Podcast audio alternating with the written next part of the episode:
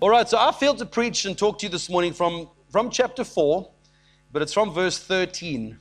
And uh, the, the, the, chapter 4 is essentially speaking, you know, Paul, uh, James is warning against worldliness and how we war with each other and all the things we have in our hearts and all these quarrels and come about. But then he, this, this passage has always stuck out to me, you know, as a, as a, as a, as a section in the, in the book that really just hits me. But I, in a context of the world we live today. So let's read it and then we'll work through this together. And I've got a few things to do before we go and break bread together and just honor our King. Let's read from verse 13. It says, Come now, who, who, you who say, Today or tomorrow, now we will go into such and such a town and spend a year there and trade and make a profit. Yet you do not know what tomorrow will bring. What is your life? For you are a mist that appears for a little while and then vanishes. Ought you not to say, If the Lord wills, we will live and do this and do that? As it is, you boast in your arrogance. And this, these last two verses really hit me. All such boasting is evil. So whoever knows the right thing to do and fails to do it, for him it is a sin. And that's strong words there. James does not hold back the way he says stuff. I don't want to read that to you in the, the Passion Translation quickly as well just gives a context to. Sorry, let me just find it here quickly. James, James 4, it says, Listen, those of you who are boasting, today or tomorrow we'll go to another city and spend some time and go into business and make heaps of profit. But you don't have a clue what tomorrow may bring.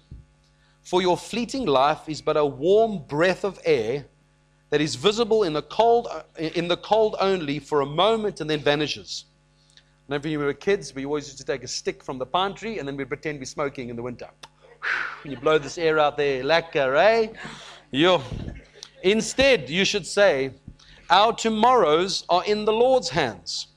And if He is willing, we will live life to its fullest and do this or that. But here you are boasting in your ignorance, to, uh, for to be presumptuous about what you'll do tomorrow is evil. So you know of an opportunity to do the right thing today, yet you refrain from doing it, you're guilty of sin. Wow, that's, that's strong words, as James, as I says.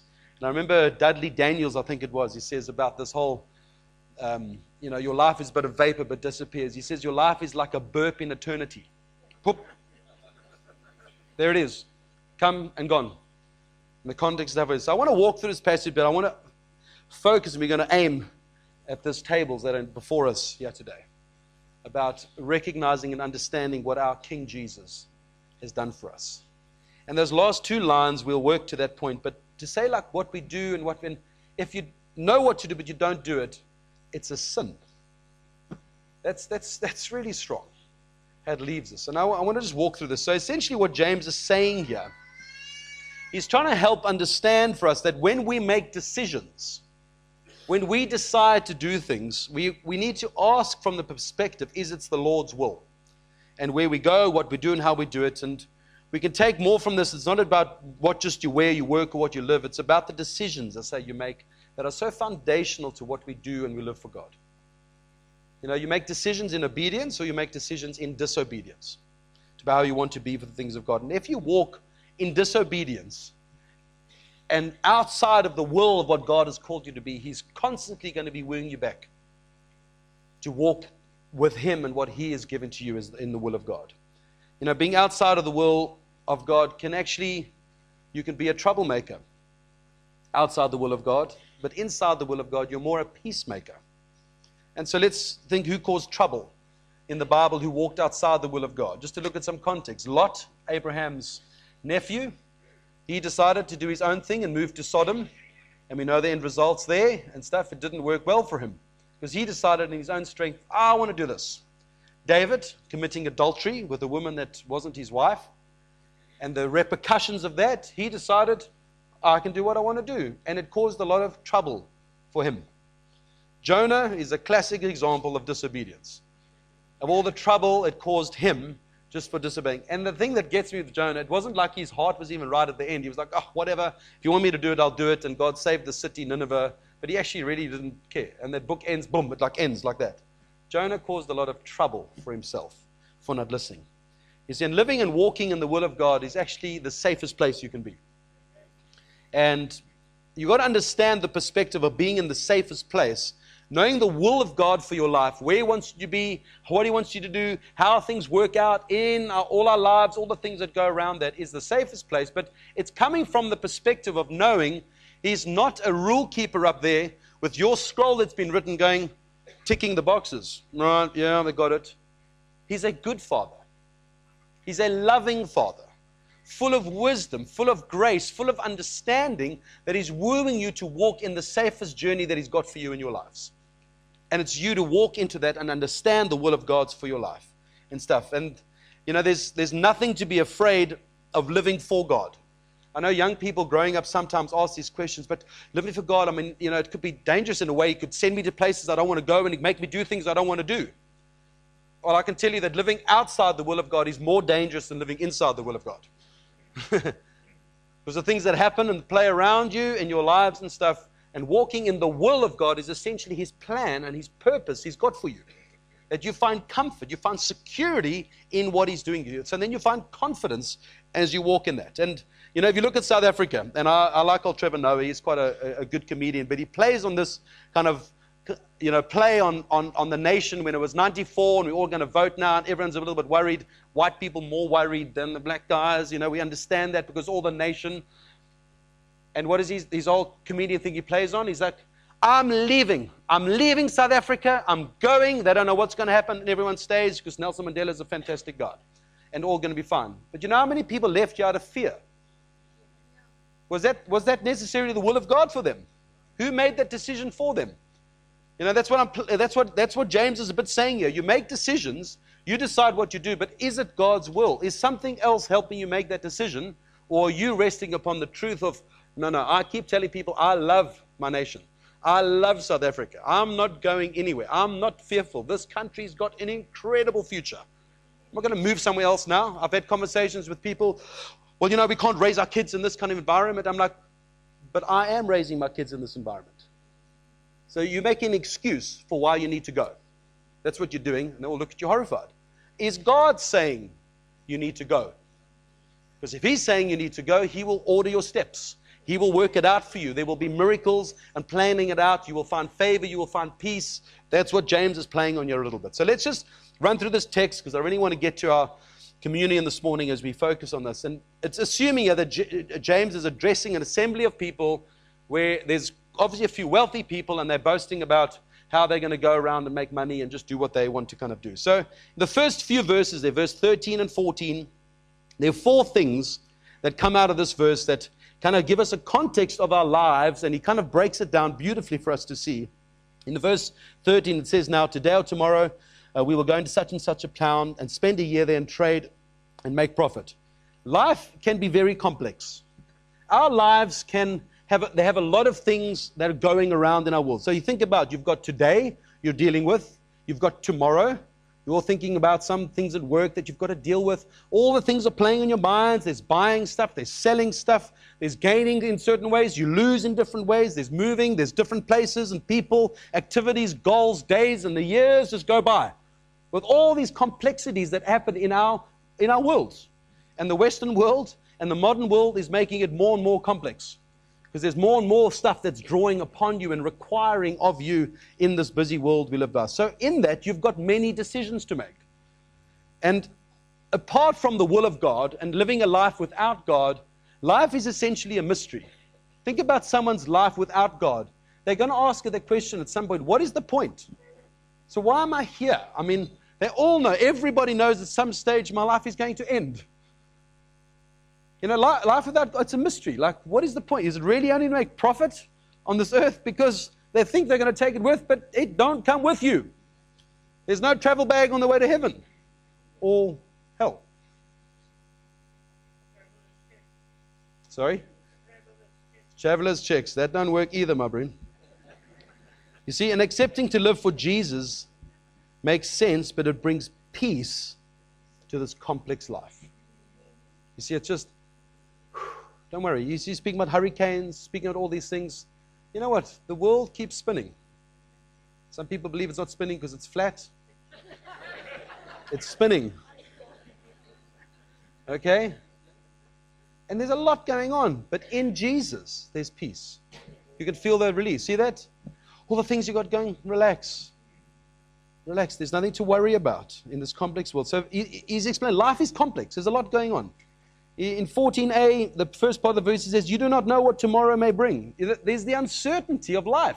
He's, he's gleaming that from Proverbs 27, verse 1, that says, Do not boast about tomorrow, for you do not know what a day may bring. That's in the Proverbs. You say, Who knows what tomorrow brings? Tomorrow you might walk into work and your boss says to you, I'm, I'm so sorry, but we're going to have to let you go. You, you didn't know that today. You might get a report from a doctor that is just a difficult thing. You might have a, a family breakdown. You, might, you don't know what tomorrow holds. We don't hope for the worst because we live by faith, so we believe for the best. But there are a lot of uncertainties. There are a lot of, like, who would predicted that in, what is it, 2004, this tsunami takes out half a million people? No one, no one saw that coming. No one predicted anything. There, there, there's a lot of uncertainties that we live by. And that's, that's real about what happens around us. And then it's similar to the story in Luke 12, where Jesus is telling the story about this rich man and he's speaking about greed essentially, but about money. And this guy, you know, he's a rich farmer, he's got all his um, corn, and he's like got too much corn now. He doesn't know where to put it, so he decides he'll knock all his old barns down, and he'll build one big barn, and then he can store it all in there. And, and there's a line that says, "Little did he know that death was at his door." And he's planning all these big things and his life and carrying on, but he actually died the next day. You know, so we store up so much treasure on earth, and the thinking is about it and the uncertainties that we have are a real thing. But it's rested in the truth and the peace and the grace of our Jesus Christ, who holds all things in his hand. See the certainty we have because we're believers. But see the uncertainty about life, the unpredictable things that come away. And I think it's often, you know, it's, it's that proverb that also says, in times of trouble, if you falter in times of trouble, how small is your strength? It's very powerful because those troubles are the ones that test us and hold on to the truth and the goodness of God. You guys are really listening to me this morning, eh? Okay, 14b says, So what is your life? For you're a mist that appears for a little while and then vanishes. You know, life is short. Ken, you're 94 in December. But life is short. We count it in years. So it's like long, long, these long times, but life kind of moves by. And he, he, James is gleaming a lot again yeah, from Job. And what Job says, is the few things that Job says, my, my days are swifter than a weaver's shuttle and come to their end without hope. As the cloud fades and vanishes, so he who goes down to Sheol does not come up. For we are but of yesterday and not knowing, for our days on earth are a shadow. My days are swifter than a runner. He's talking about the postal service. They flee away, they see no good. That's like DHL, never arrived, eh? Yeah. So, my number, the Lord says in Psalm 90, verse 12, teach us to number our days. My number is 15,894 days on earth. I didn't count that, I just used Google. It was a lot easier.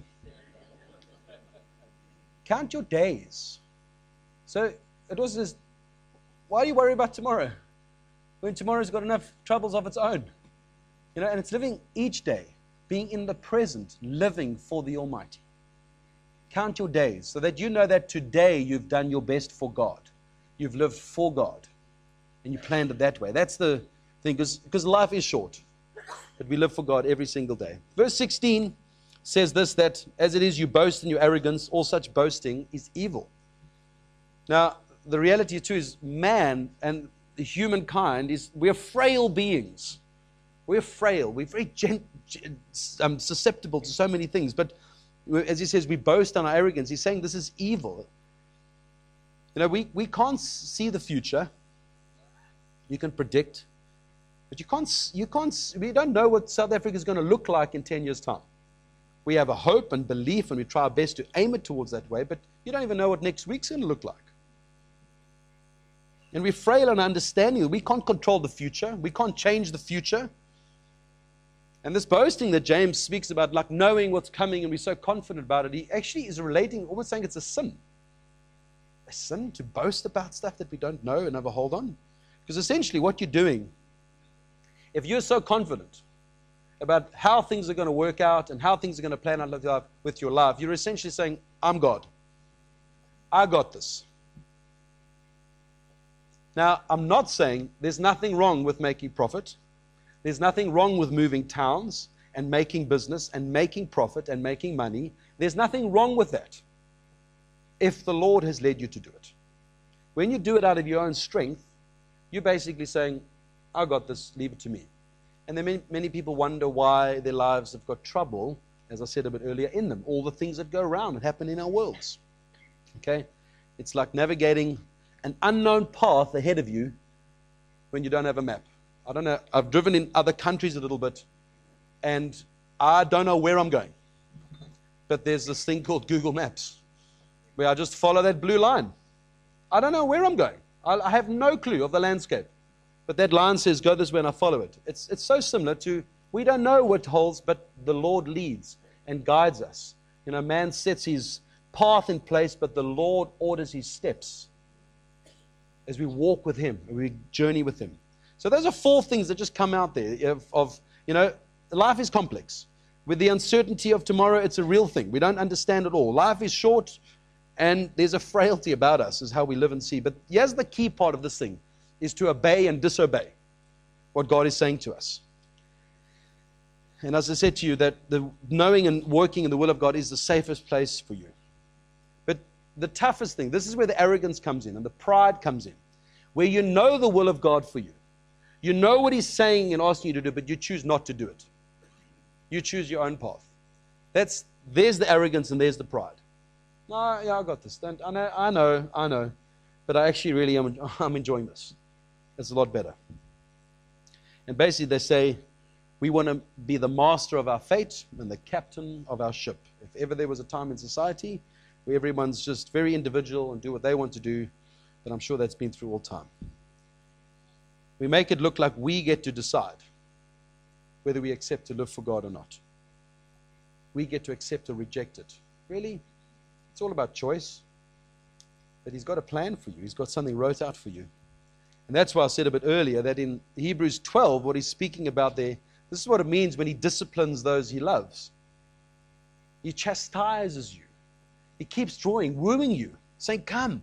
And He will keep working with you until you obey and walk into the truths that He's got for you. Okay, none of you are smiling. Okay? Okay?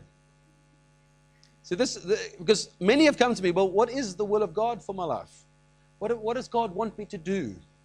Keep listening. I will help you out in that one. And Paul again also likens this to a, a runner running a race. He runs for a prize.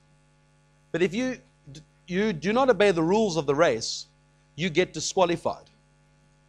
So it's the same when we run our lives for God here on earth, there's a reward for us for what we do for Him. One day we will stand before the Almighty and He'll ask us, What did you do for my kingdom? How did you live for my kingdom here on earth? And there was a plan set in order for you to do. There's nothing to be fearful for that now. That word judgment, heavy judgment. The judgment is going to be upon those also who never accepted Jesus. Woe to you who do not accept the truth of the Savior. We will stand before the Almighty enveloped in love, and He will ask, What have you done? And according to how we've done, He will reward you all going to be a good process. There's going to be no fear there. There's going to be petrified that like I've, I haven't done enough. I'm fear and standing in the queue going, what did you do? What did you do? I mean, like shucks, I don't know if I've cut the grade yet. I don't know if I'm going to make it. It's none of that. It's none of that. But to obey, see, it's not a, it's not a head decision.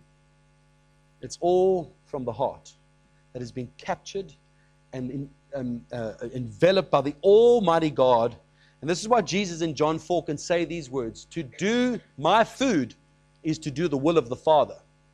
So there's a satisfaction that comes from walking in the will that God has for you and doing as He calls you to do here on this earth. You know, the universe has got laws. There are laws. So, one example is the law of gravity. When you're a kid and you jump from a high tree, you realize gravity is real because now your legs sore. That's, but, but then an aeroplane of uh, thousands of tons can fly in the sky.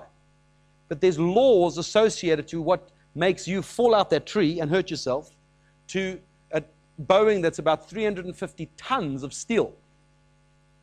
That because of air pressure, because of momentum and speed, essentially what happens with the wings, it pushes the plane up. So it's, it's not defying the law of gravity, it's working with the understandings of laws of speed and momentum, and it flies in the sky. My scary moment on every plane is landing. I always think it's going to hit a handbrake turn and slide like this. I'm thinking, this whole, okay, we land, especially when it's raining and wet. You think you'd never know what's going to happen. But there's laws of the universe that operate and work in that way. And when you yield to them, they work with you. When you work against gravity and you jump out the aeroplane without a parachute, it's going to hurt. That's working against it. Okay? But when we work with things, so when we yield our lives to God and we obey Him and living and serving Him, and I might be preaching to the choir here because you want to obey God, I get that with you.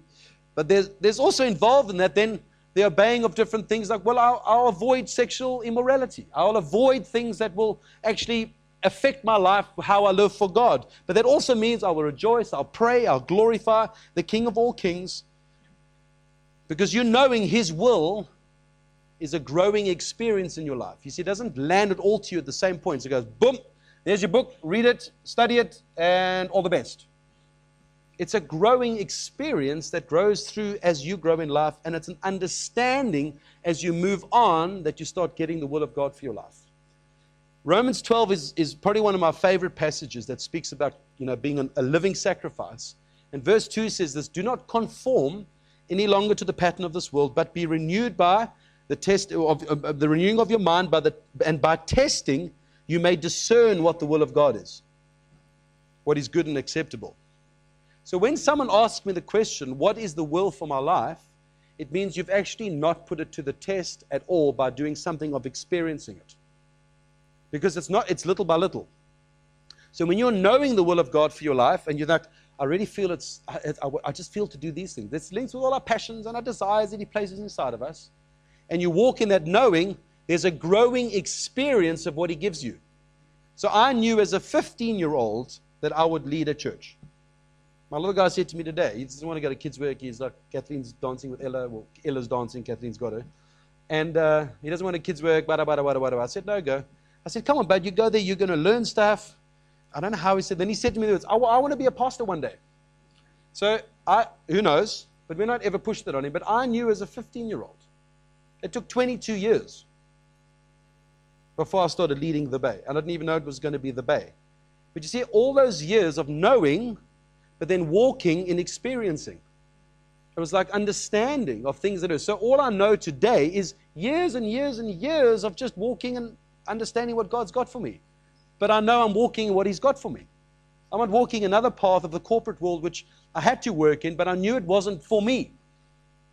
But if I'm still there, there were options to be all sorts of management and all exciting with all the money and the bonuses. Wow, that sounds amazing. But it didn't lure me at all. Because that stuff don't make me happy. And it's just this growing and walking and walking and slowly as you experience it. Because that word discern in that chapter, 12 there, verse 2, it says to discern or to prove. In another version, says to prove the will of God, actually means to prove by experience. So if you're sitting back and going, oh God, woe is me, you will not prove anything because you're not trying to experience anything. If it is, go and pray for somebody. Just be generous with somebody.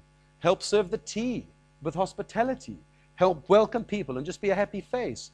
It works in different ways that you just learn these things as you experience as God works in and through your heart. It's a beautiful process. And it's the whole thing of learning something new. When I started learning guitar as a 12 year old, it hurt my fingers like crazy. I put plasters on to try and avoid. I couldn't because you can't play with plasters on, but it hurt. But then eventually you get the feel of this instrument, and it becomes connected to you, and now you're not trying hard, and now you can add little things, and because of that experience, the, the ability of it grew with a confidence to be able to play. It's like that with things we choose in life. You know, so the key is yeah, when it's from your heart, you know, you see the beauty in the delight so that you see the beauty of the duty in the delight. We've got duties that we serve God with, but there's a delight and a beauty in it when you know He's called you to do these things. And this is the reality is when there's a grace on people's lives, like I don't have an inkling to go to the Philippines, but there's a grace on Pat and Cynthia to go to the Philippines. To be in that environment, and it's what they've God's called them to do, and they walk into it, and then there's backing by His grace and His uh, um, um, uh, supporting on every single way happens to them. That's how, that's how it works. That plays out in our lives. You see, the reality is for a moment, you can't change a day about your past. I'm, I'm sure many of us would only go back and change a few things. If only I didn't do that. And we can giggle about it now, but they hurt at the moment. And you're like, why did I do that? Why did I say that? You can't go back and change it. But you know, you also can't go in tomorrow and make it better. It's today that you live. And you can't set these things right, you know. And God knew that about people. He knew the way we are and the way we live in life. Do you realize now why He put all these laws and commandments in place right from the very beginning? It was to help people. Because he's going he's gonna help you say, when you go wrong, this is how you need to rectify it. If you read through Romans 7, and Paul is implicitly speaking about the how it's because of the law now I know where I've gone wrong. It, it, it makes it obvious. And there's 613 laws that the Jewish people used to live by. Yes, we've got the Ten Commandments, which is a, but to try and live by those laws was very difficult. But God knows that we are people that'll fail and make mistakes. And God knows when we go wrong. But He's given us through His divine power all we need for life and godliness that allows us to live from the divine nature that He's given to us. So now I want to get to something here quickly. I want to do a demonstration. I'm going to need some, I'm going to need some hands on deck here. Okay. I need four volunteers. Anyone?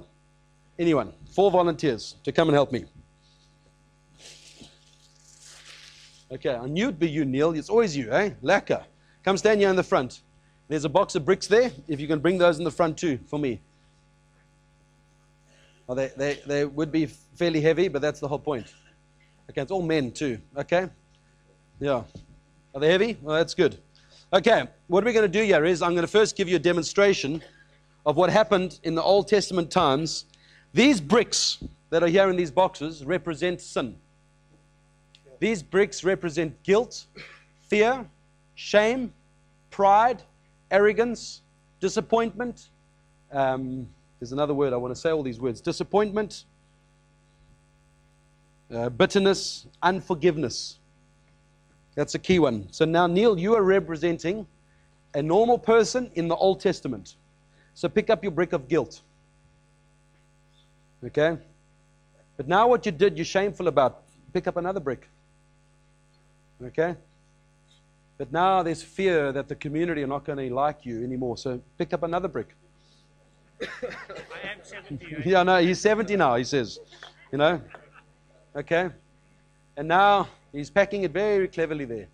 Now there's a lot of disappointment in his heart because he's let the community down about what he's done. You'll have to pick up another brick. But then, but then, see, he's very good at carrying his weight of sin. You see? And then what happens is he someone does something to him and he harbors unforgiveness in his heart. And he's like, No, I'm not forgiving. I'm not letting him go. And you pick up your brick of unforgiveness. Now he's got a heavy load, right? And he's 70, he's doing very well. Have you got bitterness in your heart? You pick up another brick. now. See, now, now what happens is now, what happens is he goes and sees the priest. And he brings, I don't know how you're going to bring your animal with all that uh, burden and weight that you're carrying. But he comes and stands before the priest. And the priest says, You know, by the blood of the goat or your blood of lamb that you've given me, I will start removing some of your sins and stuff of you. But this is all an external expression. Okay? The guilt could still harbor in his heart. Now he walks away free, but just the penalty of his sin has been paid for the reality of that guilt, that fear, and the shame could still be resting in his heart. And he walks away free knowing that through a whole year he's going to carry stuff again and he's going to come back next year and pay a price for that bitterness, for the unforgiveness, all those things in our hearts. Okay? But it was a weight to you, a weight, and it gets rid, but you still could be carrying, there could still be one or two bricks in your hands. Thank you. Feel you, you're, you're done, you're free to go. Okay? And then we know, okay, Jesus came, his death, his resurrection. But now, you are going to re- represent the church in the 11th, 12th, 13th, 14th century that said, okay, so you've also messed up in your community. Can you, take, can you pick up some guilt, fear, and shame for me there? That's three bricks. We'll just hurry the process here. Guilt, fear, and shame. Okay. Thanks, Warren. Okay, that's awesome. So now, you've also had a bit of a squabble with somebody in the community, and you kicked his dog, and he wasn't very happy about that. But he's doing stuff against you, so you're getting bitterness in your heart. You're building his things up. But actually, you're quite a, you're quite a good businessman in the area, and you're making a lot of money, and uh, you have quite a status in the society. So there's a bit of pride in your heart because you kind of rate yourself and this arrogance thing. So take a brick for that as well. Okay, now making your jacket nice and dirty too, which is all should be dirty on the inside, not on the outside. But anyway, so so now you've also run off with another woman that's not your wife, okay, which is a bit of a problem. Take a brick for the sinful things that you've done, okay. All right, so but now what he does is in the church in those early times, he would now come again to the priest, and they would make him pay a penance, and the priest would talk to you and go, "Tell me all your sins." and he would confess his sins, but he had, you can walk away with all those bricks because you know what? Those earthly priests couldn't pay the price. They couldn't take it away, and that's why Luther dug those things on, his, on the door and said, Jesus is the one who atones for our sin. And people were not free. So he had to walk away, still saying it all, but he walks away still with the weight and the burden of his sin. Okay. I will relieve you of our sins now, but this priest can't do it for you.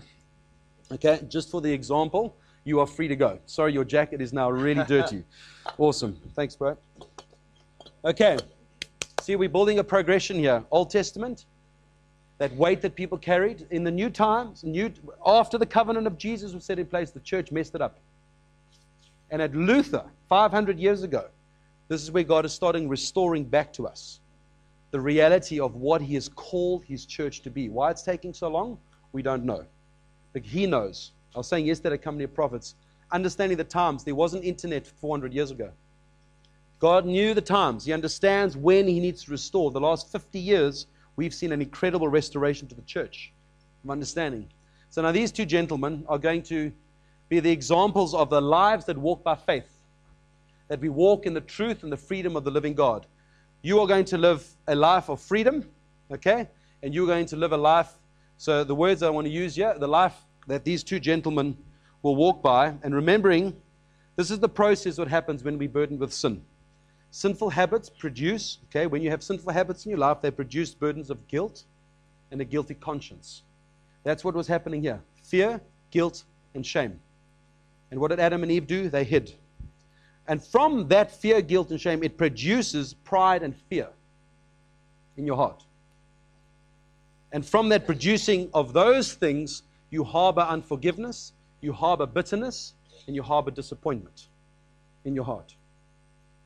Bill Johnson says that bitterness is murder in diapers. Think about it. He said the scariest people he's met are those that are bitter. Demonic forces, he says, I can stand up to those people that are bitter. There's a depth inside of them that is hard. Then he says, disappointment is depression in diapers. Disappointment is, is depression in diapers. It all starts with a little thing. And you hold that brick. So, this man, what's your name again, bud? Anthony Gabriel. I'll call you Gabriel. That's a good name to have. And that's Morton. Gabriel is a man that's learned to walk by freedom. But Gabriel you commit a wrong in your community, okay, so pick up a brick for your guilt, pick up a brick for your shame, okay, and take one for fear as well, because that's always there where sin harbors, because we're fearful of things. But you, he knows what it's like to live a life of freedom. So what he immediately does is he goes to the Father because he now has access through the Son and says, Jesus, you've paid a penalty for my sins. I confess that the wrongdoing I've done in my heart I lay it before you, knowing that you paid a price for me. And he lays his bricks down. And you can put them down again. Now he's free. Okay? It's just the example of what happens here. Okay? Because he's chosen to live a life of surrender. You can stay there, but because you use that example more and more. a life of surrender and life of obedience to God. You see, there's, there's a process of, of keeping a short account of your sins. And, and when you want to walk in the will of God and you're carrying all these weights around you and you're making decisions according to the things that you're carrying when you're not making a decision from a place of freedom, but you're making a decision where, from a place where you're bound by these things that are harboring inside of you. Okay? So, Gabriel's journey would be he will walk, he'll pick up a brick, he'll lay that brick down. He'll walk, an error will come, he'll pick up a brick, three, four bricks, he'll lay them down. It's learning to walk. That is what true freedom is. This is where Paul says in Galatians, it is for freedom that Christ has set us free. That is freedom to him. He's free now. He's free. His arms are free because he's not carrying a burden. Okay, now, now Morton. Okay, Gabriel, thanks, but I think we'll leave it there just as the. Morton is, thanks. Morton is not so clever. Morton walks in pride and disobedience. So now, Morton, pick up your fear, guilt, and shame there. Let's just, straight away, let's just get all three in there. Fear, guilt, and shame. Three bricks, bro. Okay? That's quite a heavy burden that you're carrying there. Okay, now pick up another one for the bitterness in your heart that you're carrying. There's real disappointment in you about the things. Pick up disappointment. Okay, keep going. But now, now he gets clever. He's like, you know what? Actually, let's go straight to this one. I can carry these in some other kind of form, and so I don't have to feel burdened. My arms can still be slightly free if I can just put them in a bag and I can put them all together, but I'll still carry it around with me because there's so much disappointment in my heart. I could never let this go. You don't understand what was done to me. So, the bitterness that brews in your heart and the unforgiveness that you carry, and Farnes cannot open the black bag. That's it. So, put your bricks in here, bro, and then you can, you can feel. Yeah, well, it is because you shouldn't be carrying it anyway. Okay? There we go. No, it's right. This is he's he's going to take exactly. He's going to put it in his luggage, his fear, guilt, and his shame, because that's the reality. Wherever you go, this is going to go with you. So what I'm what I'm playing on here is, you see, okay. So how's it feel to pick up the black bag? It won't work. You see, you're trying different methods here to pick up pick up the black bag. Let's see if it works. No, it just breaks right through. So here we go. Put it in a rucksack, bro. That's much better. Put it in there. Okay. Put all your bricks in there. Because now what happens here? You're like, you know what? I'm so tired of my life here. I'm so done with the way things are in this country, or I'm so done with the way things are in this church. I just need a change. I need something different. So, what you do with all your burdens, all the weights that you're carrying, you make a decision that it's going to be better for me if I move. And I just start a new life, start somewhere else. So put the rucksack on, bro, if you can. You, someone will have to help him. That's what we do. We involve everybody else with our problems, and we pull everybody else into our worlds. Okay, but now look at this. Your arms are free. So when Morton now decides, I'm going to a different place, I'm going to be somewhere else, I'm going to start again. The problem here is he starts and he walks into a new community, a new city, a new town. Hey, how you, bud? Great to meet you. Great to have you here. And then we get to know him and we realize this guy's carrying a bit of a burden. Man, there's quite a bit of bitterness in his heart. I can see there's unforgiveness about stuff. And it's which, at which point is he going to acknowledge the power of Jesus that he's done for him and lay these burdens down? And so what I'm harping, what James is saying, you see, is you boast about you can do all these certain things, and, and, he's, and at the end he says it's a sin that you arrogantly boast about your life. So sin is the weight that you carry. When we are free, now it's for freedom that Christ has set us free. When you are totally free and you make decisions based from that place of freedom, you're understanding what the will of God is. Because he, he is pretending he's free, he's putting up a fast to me. But all the stuff that's on his shoulders here is a weight of burden that he won't carry. And you know what? It eventually comes out. Eventually, you know, if you were, as she tell you what, pick up some more fear and guilt and, and stuff there. You know, it's another brick or three. I mean, it's not bad. Because you clearly are not obedient to the things of God and the, the, the, the blood that has paid a price for you. Now, his hands on free again. Now, why don't you do welcome at the door? but it's going to be difficult all those weights. Why don't you help serve tea? Why, um, um, there's very basic examples, but you know, doing things together and walking it out, it's because of all these things it carries. These will get in the way of your relationships. These burdens that you carry. And people wonder why, what's happening, what's in their heart, what's in their life. Are you walking in freedom? Because Gabriel was the example of when we go wrong. And what I'm saying to you, God knows we're going to go wrong. Shot, my brother. I'll leave you. I'll relieve you of your burden. Someone's going to help to help you. Call Farners Jesus here. Yeah.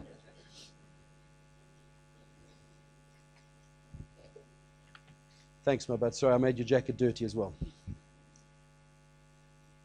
You see, you boast, boast about your life, what it's going to be. But your life is nothing without the truth of the living God.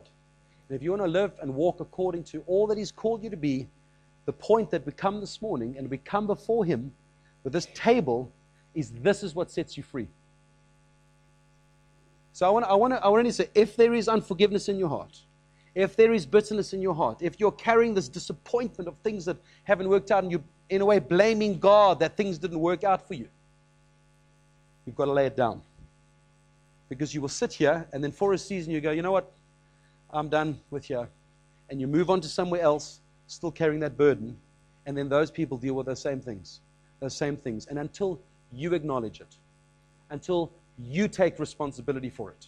Because all we do here when we live for God is not a head thing. This is not a head kind of understanding I'm free, I walk in God, but there's still burdens in your life that you're holding on to. It's all about your heart. If you in your head are saying, I'm fine before God, you are deceived. Because it's your heart that'll stand before the Almighty God. It's your heart that'll have a conscience of whether you are sinful or not. And it's in that place of conscience that He convicts you. And there's where you obey or disobey. And if you want to disobey, you can make out that you're love, but you're carrying a rucksack of bricks. And wherever you go, that is going to be the thing that's going to be forefront that comes into your relationships with people and your relationship with God. But that's grace to us now, hey? See, the grace of God is that you walk like Gabriel and he's thriving in the things of the king, walking for him, knowing that his relationships with people and men are good and before God. It's not just, it's not just God, it plays out in our worlds here.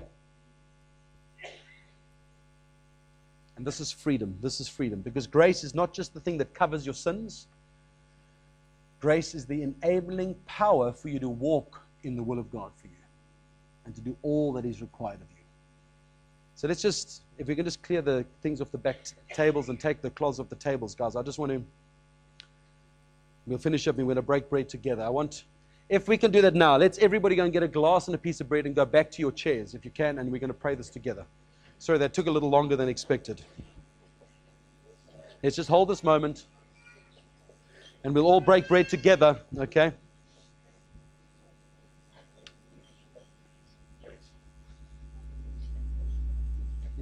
Sorry, I the mic.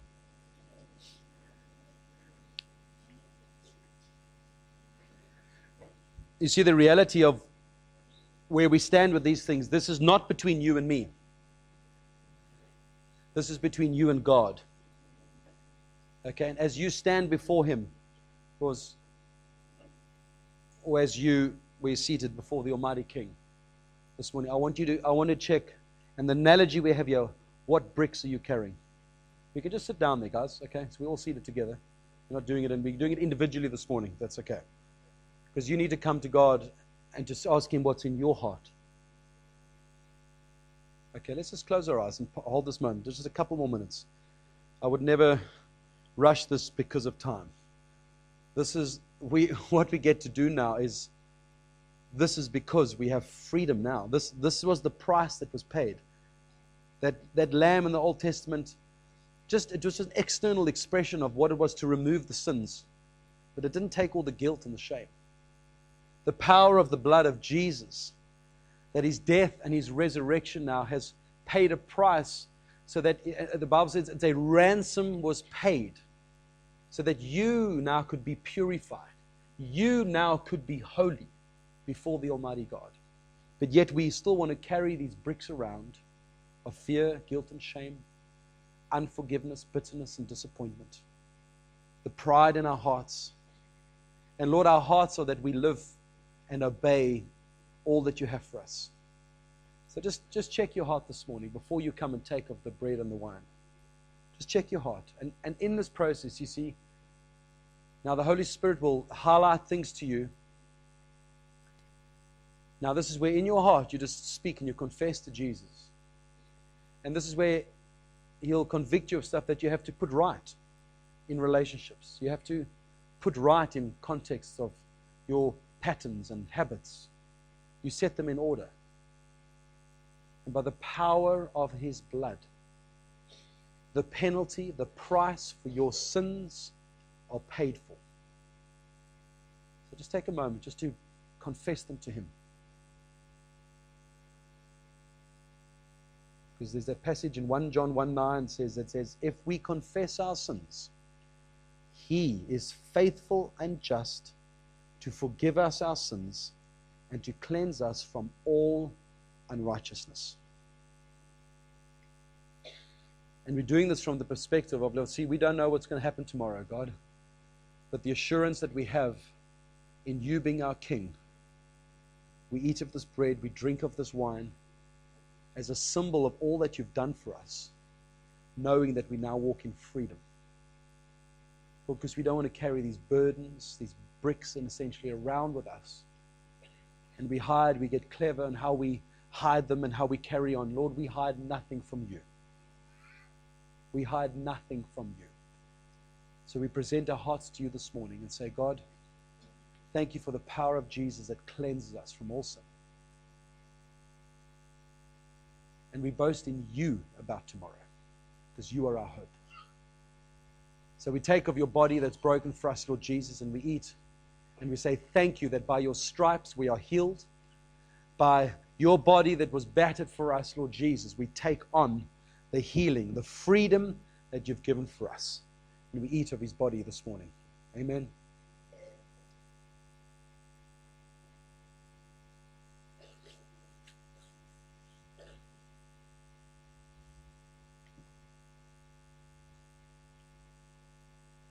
We thank you, Lord Jesus, that the blood that you shed for us has paid the price. The blood of lambs and goats and bulls could never cover all that was against us and made us against you.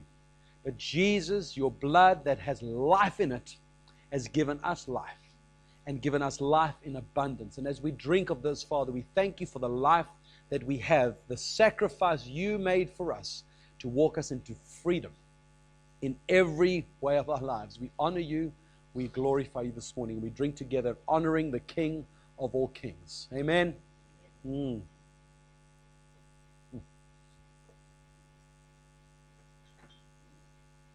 Let's just stand together before we go and we'll just pray. So I want to say to you this morning go light and go free. Let go of those things that hold you back. Set right things that you know you need to set in order. Live in obedience to the will of God for your life, and you will walk in blessing and you'll walk in favor because we don't know what tomorrow holds, but in our God, we have every assurance that He is King. Amen. Amen. Have an amazing week. Be blessed. Yeah.